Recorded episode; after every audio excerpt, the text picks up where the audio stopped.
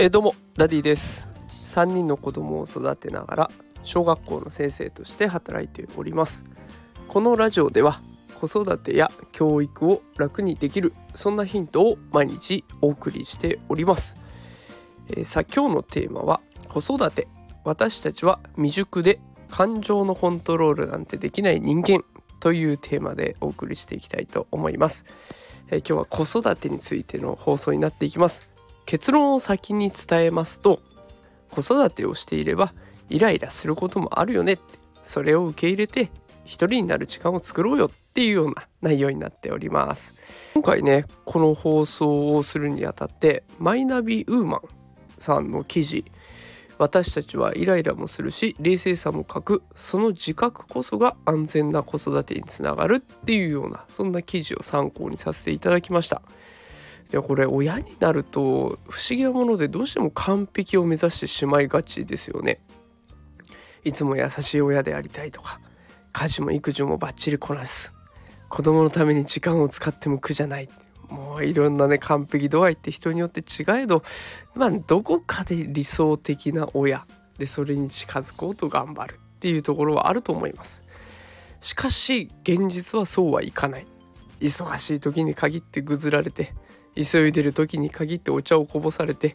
綺麗に片付けた部屋を秒で散らかされてもう理想と現実のあんまりの違いを思い知らされてイライラしちゃう。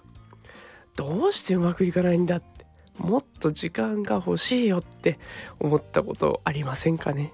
安心してください。みんな同じです。私も思っちゃいます。ね。でここであの学校の先生をちょっと思い出してほしいんですけれども学校の先生って結構悪気なく愛情を注いでくださいなんてことを言ってくるんですよ。私も言っちゃったことありますけどあの親になった以上ねほとんどの人は愛情を注いでいます。でたまにあのネグレクトとか虐待とかあるのでそういった人たちは例外ですけれどもほとんどの人は愛情を注いでいると。それでもうまくいかなかった現実があるだから悩んだりイライラしたりしちゃうんですよね。でこれ先生がこういうこと言っちゃうのは立場が違うから言えちゃうんですよ。先生は何十人の子供と接している。で何十人もいるからしかも仕事上こう客観的に公平に接するっていうことが求められる。だけど親は違うんですよ。1対1子供とマンツーマンです。深く関わっていくからどうしたって主観的になります。どっぷり感情移入しちゃいます。イライラしちゃうっていうのはそれだけ子供に対して真剣に向き合ってる証拠なんですよね。でこれを踏まえた上でやっぱり私たちっていうのは感情をコントロールすることができないんだなっていうことも受け入れていった方が心が楽になります。イライラしている今はイライラしているから一人の時間を作ろうってこんな考え方が家族で共有できたら最高ですよねあの例えば私がイライラしているからじゃあ妻がちょっとここは見るから一人になっておいでよとかその逆もあるだろうしイライラしてる中で無理して一緒にいるっていうことをしていてもあんまり意味がないですよね。だったら逆に一人の時間を作ってすっきりしてまた家族で過ごすってで子育てはこの繰り返しでいいのかなと思います。一人で無理せずいろいろな人に頼りながら子供と向き合っていく。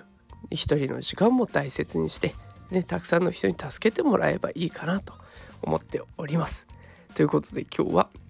私たちは未熟で感情のコントロールなんてできない人間というテーマでお送りしてみました。子育てのヒントになったら嬉しいです。もしこの放送気に入っていただいた方はいいねとかコメントフォローいただけると嬉しいです。それではまた明日夕方5時にお会いしましょう。それではまた明日。さようなら。